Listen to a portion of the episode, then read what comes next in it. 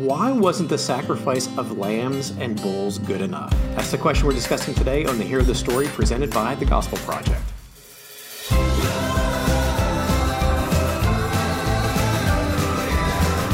Thanks for joining us for today's episode of the Hero of the Story, a podcast to help you explore the big story and big truths of Scripture. I'm Brian Dembowczyk, and with me, as usual, is Aaron Armstrong. So, Aaron, today we're talking about the doctrine of Christ as sacrifice, and it really is one that that points us back to the Old Testament, the sacrificial system.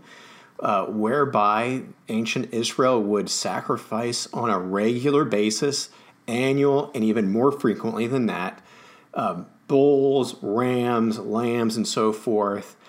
And why don't we still do that today? That's kind of where we're going. That's what this doctrine concerns with, and it's a glorious reason why not. So let's launch in. Go ahead and read the doctrine, and then we'll go from there as usual. Absolutely. This one is a fun one for us to talk about. I'm I'm very excited that we're here. So, there are several signs, symbols, and pointers in the Old Testament that foreshadowed Christ as being the sacrificial Lamb of God who would take away the sins of the world.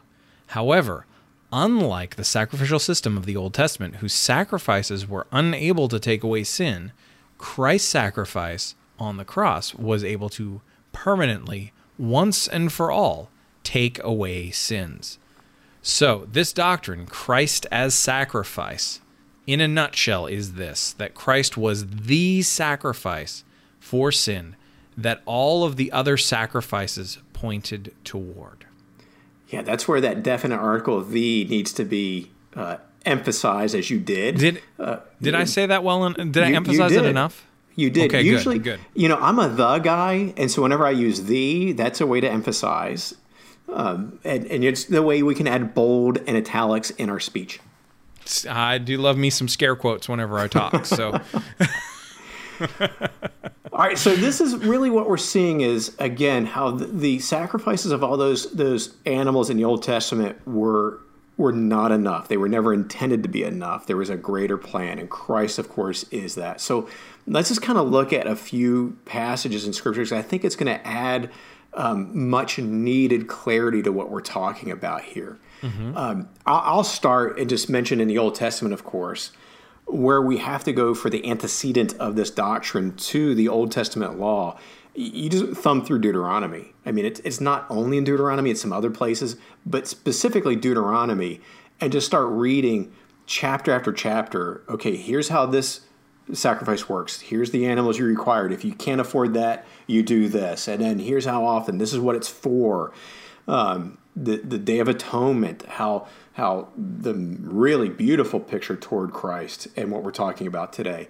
How you have these two goats, one is is slaughtered, the other is set free and driven from the camp, and and you see all these regulations and rules about different sacrifices, uh, how the priests had to sacrifice for themselves and so forth. Deuteronomy, it, it's a hard book to read, that many would say, especially when you're reading through the Bible in a year. But if you read it through this lens of this doctrine, it's still challenging to work through, perhaps, but you can start seeing the beauty. Why was God so precise and persistent about these minute details? It's because He's showing us how cumbersome this was. It was intended to be, in contrast to the liberating grace we would receive through Christ. Yeah, absolutely. And I'm glad you mentioned uh, other other aspects um, that are there, not just the the specific regulations, the Day of Atonement, the feasts.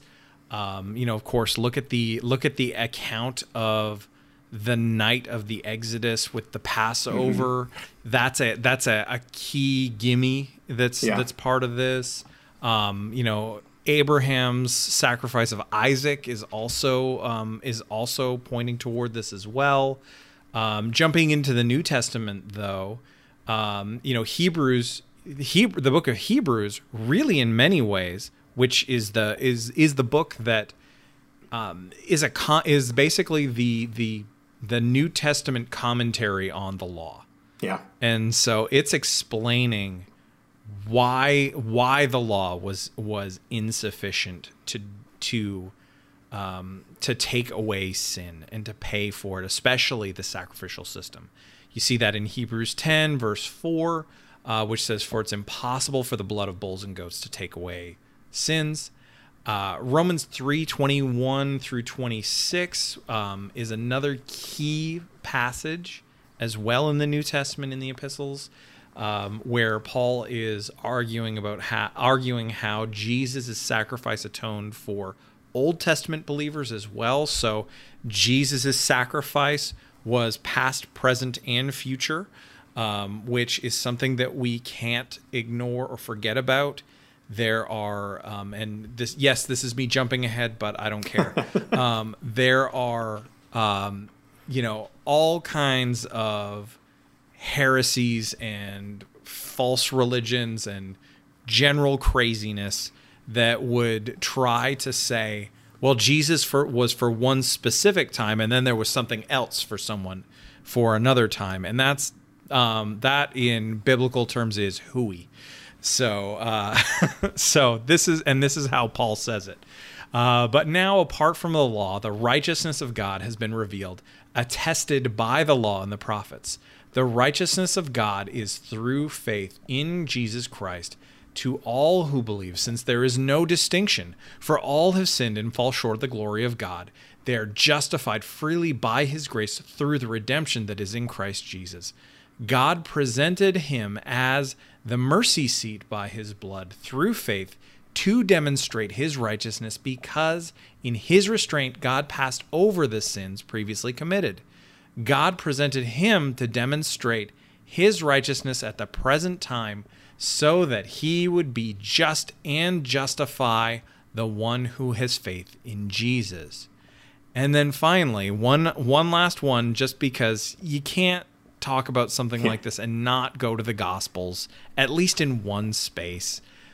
John 129, which is probably my absolute favorite verse of the whole Bible. John the Baptist is baptizing people near the Jordan River and he and he sees Jesus coming toward him and he says in the CSB it says it like this look the lamb of God who takes away the sin of the world or um, but I actually this is one of those times when I actually really like the the the King James tradition uh, translations of this because the word the word look just it's yeah. just not enough it doesn't have enough weight so I love how the ESV, for example, says, Behold the Lamb of God who takes away the sin of the world. It just fills you with something. Yeah, Andrew Peterson would not have done as well with a song that was called Look the Lamb of God. Yes. Yeah. Look over there. Take a glance. Yeah. All right. So yeah, we see this all throughout Scripture, um, in, in those that we talked about specifically, of course, and there, but there are more. Um, I would encourage anybody who wants to dive into this more to read all of Hebrews 10, especially. I think that is a really important chapter on this.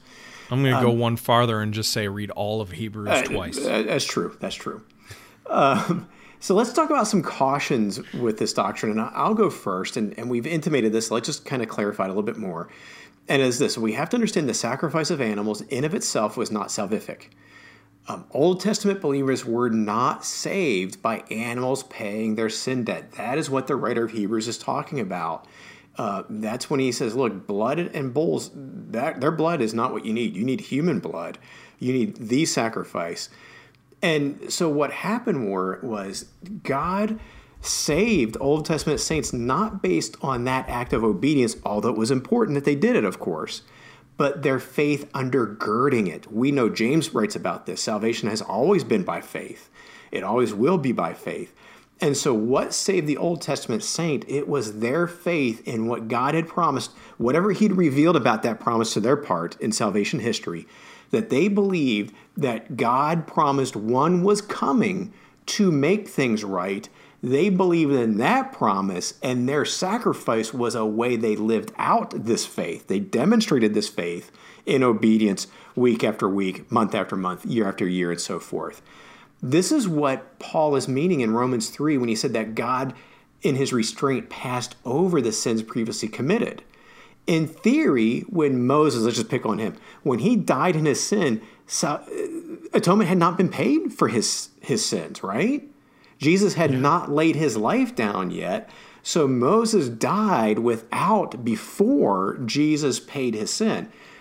But God did not condemn Moses to eternal separation. He allowed those sins to sit in a holding pattern, if you will, um, until the day when Christ laid down his life and paid for those sins, including those of Moses. That's what Paul is saying. That it's always been about Jesus. It's always been about this sacrifice, the sacrifice. It's always been faith in him. And when Jesus laid down his life, that took and secured and firmed up the salvation of Moses that and his sins were then accounted for. They were taken care of. They were no longer needing to be passed over as God did from Moses' death until Christ's death. So that's kind of the first thing here. This this was really eye opening for me when I when I first encountered this doctrine several years ago because I was one of those that believed Old Testament saints were saved by sacrifices. Um, and so when I started rubbing shoulders with this, Romans 3 that we just looked at and Hebrews, it was really eye opening and just it affirms the consistency of God's plan. It's always been salvation yeah. by grace through faith. Yeah. And if if anyone has any doubt of that, just remember Hosea speaks to this as well.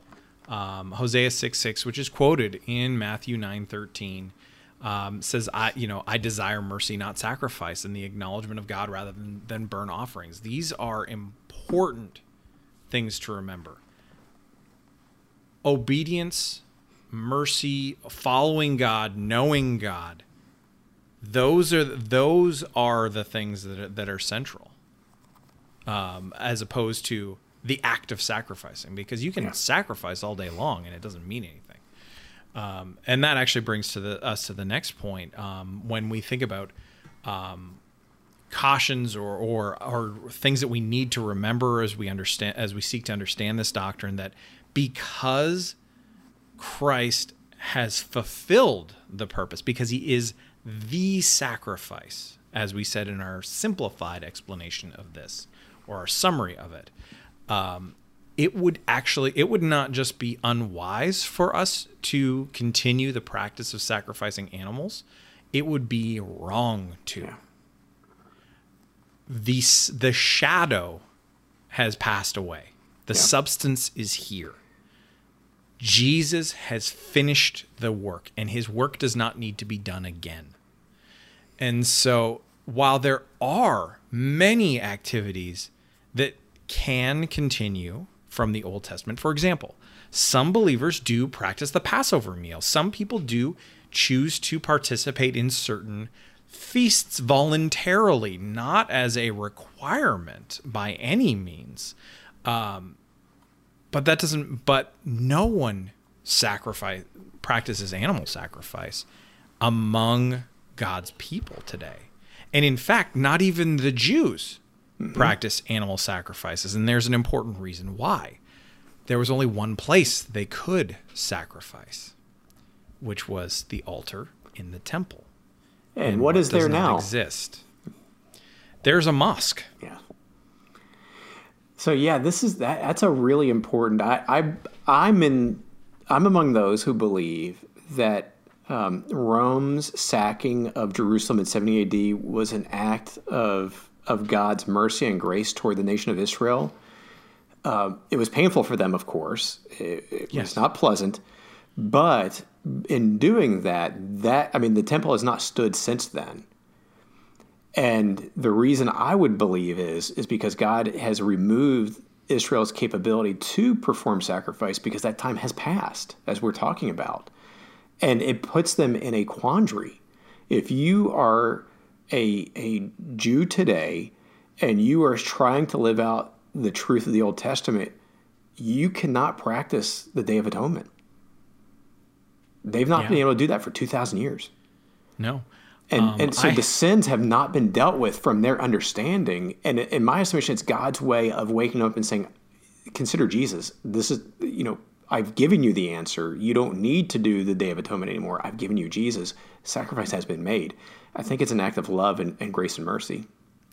It is, and yet, um, I have a I have a friend who is Jewish. We went to we went to college together, and I once asked him, so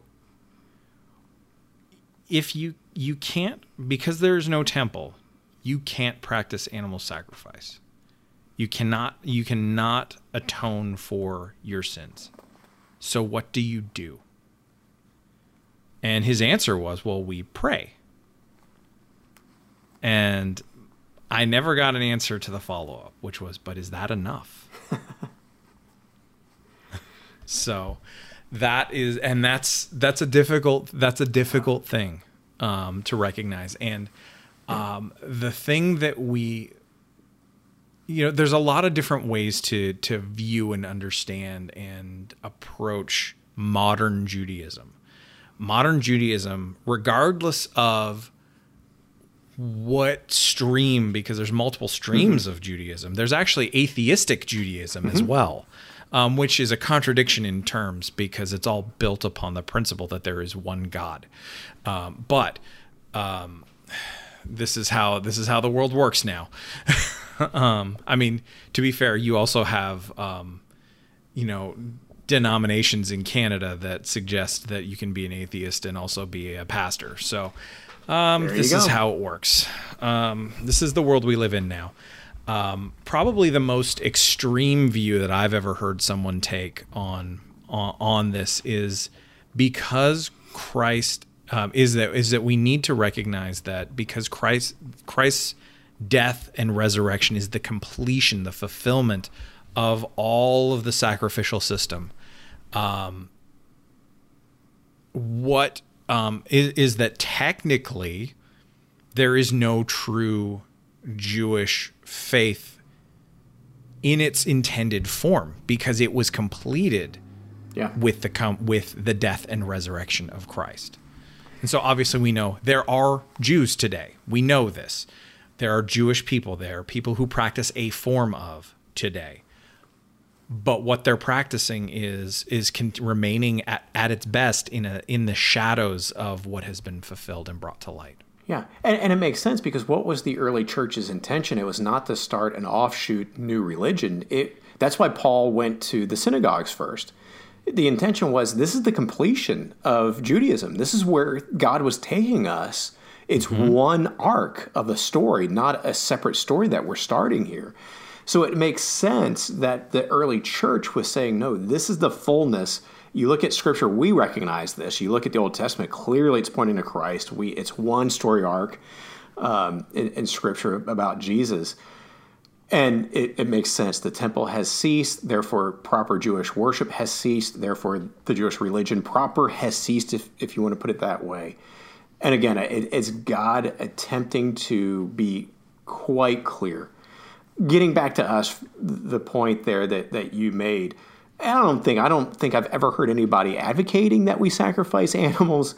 But just to be clear, this is one where it would be wrong of us.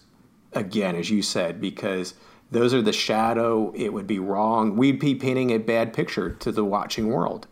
Uh, yeah. Then no, we're at that point we're we're just killing animals just to kill animals. Um, not you know the sacrifice has been made. So yeah, that, let's let's wrap this up with what difference this doctrine should make. It feels like a layup question because we're talking about Christ's sacrifice. Yeah. Um, I mean, it's at the core of the gospel. This is the way we're saved. It makes all the difference. Um, you can't jettison this doctrine and have what we know as Orthodox Christianity left standing. Not even a little bit. And along with that, um, it is uh, it is our hope we the work is finished. We rest because Christ has has fulfilled everything. He has completed the work. He has been the he has made the sacrifice and now he sits on his throne at the right hand of the Father and he is forever making intercession for us or not forever but at least until the day he returns. Yeah, and so that I mean, if you read Hebrews as you suggested twice through, uh, you will read a section on there talking about Christ being our rest, and that's a glorious truth that we don't have. And that's again, it's the contrast. You look at, at what was required of the Old Testament or of Old Testament Israel, and ongoing, nonstop sacrifice, all the effort. Go go beyond that. It's not just the actual act of the sacrifice. You got to raise these animals. You got, I mean, all these other things that go into it, and um, always worried. You know, wait a minute, I've I've got the sin. I got to make sacrifice for it to make things right. Um, no, we rest. We rest in in confidence in what Christ has done. He has completed that work. So it is a is a reminder of the grace, the mercy of God.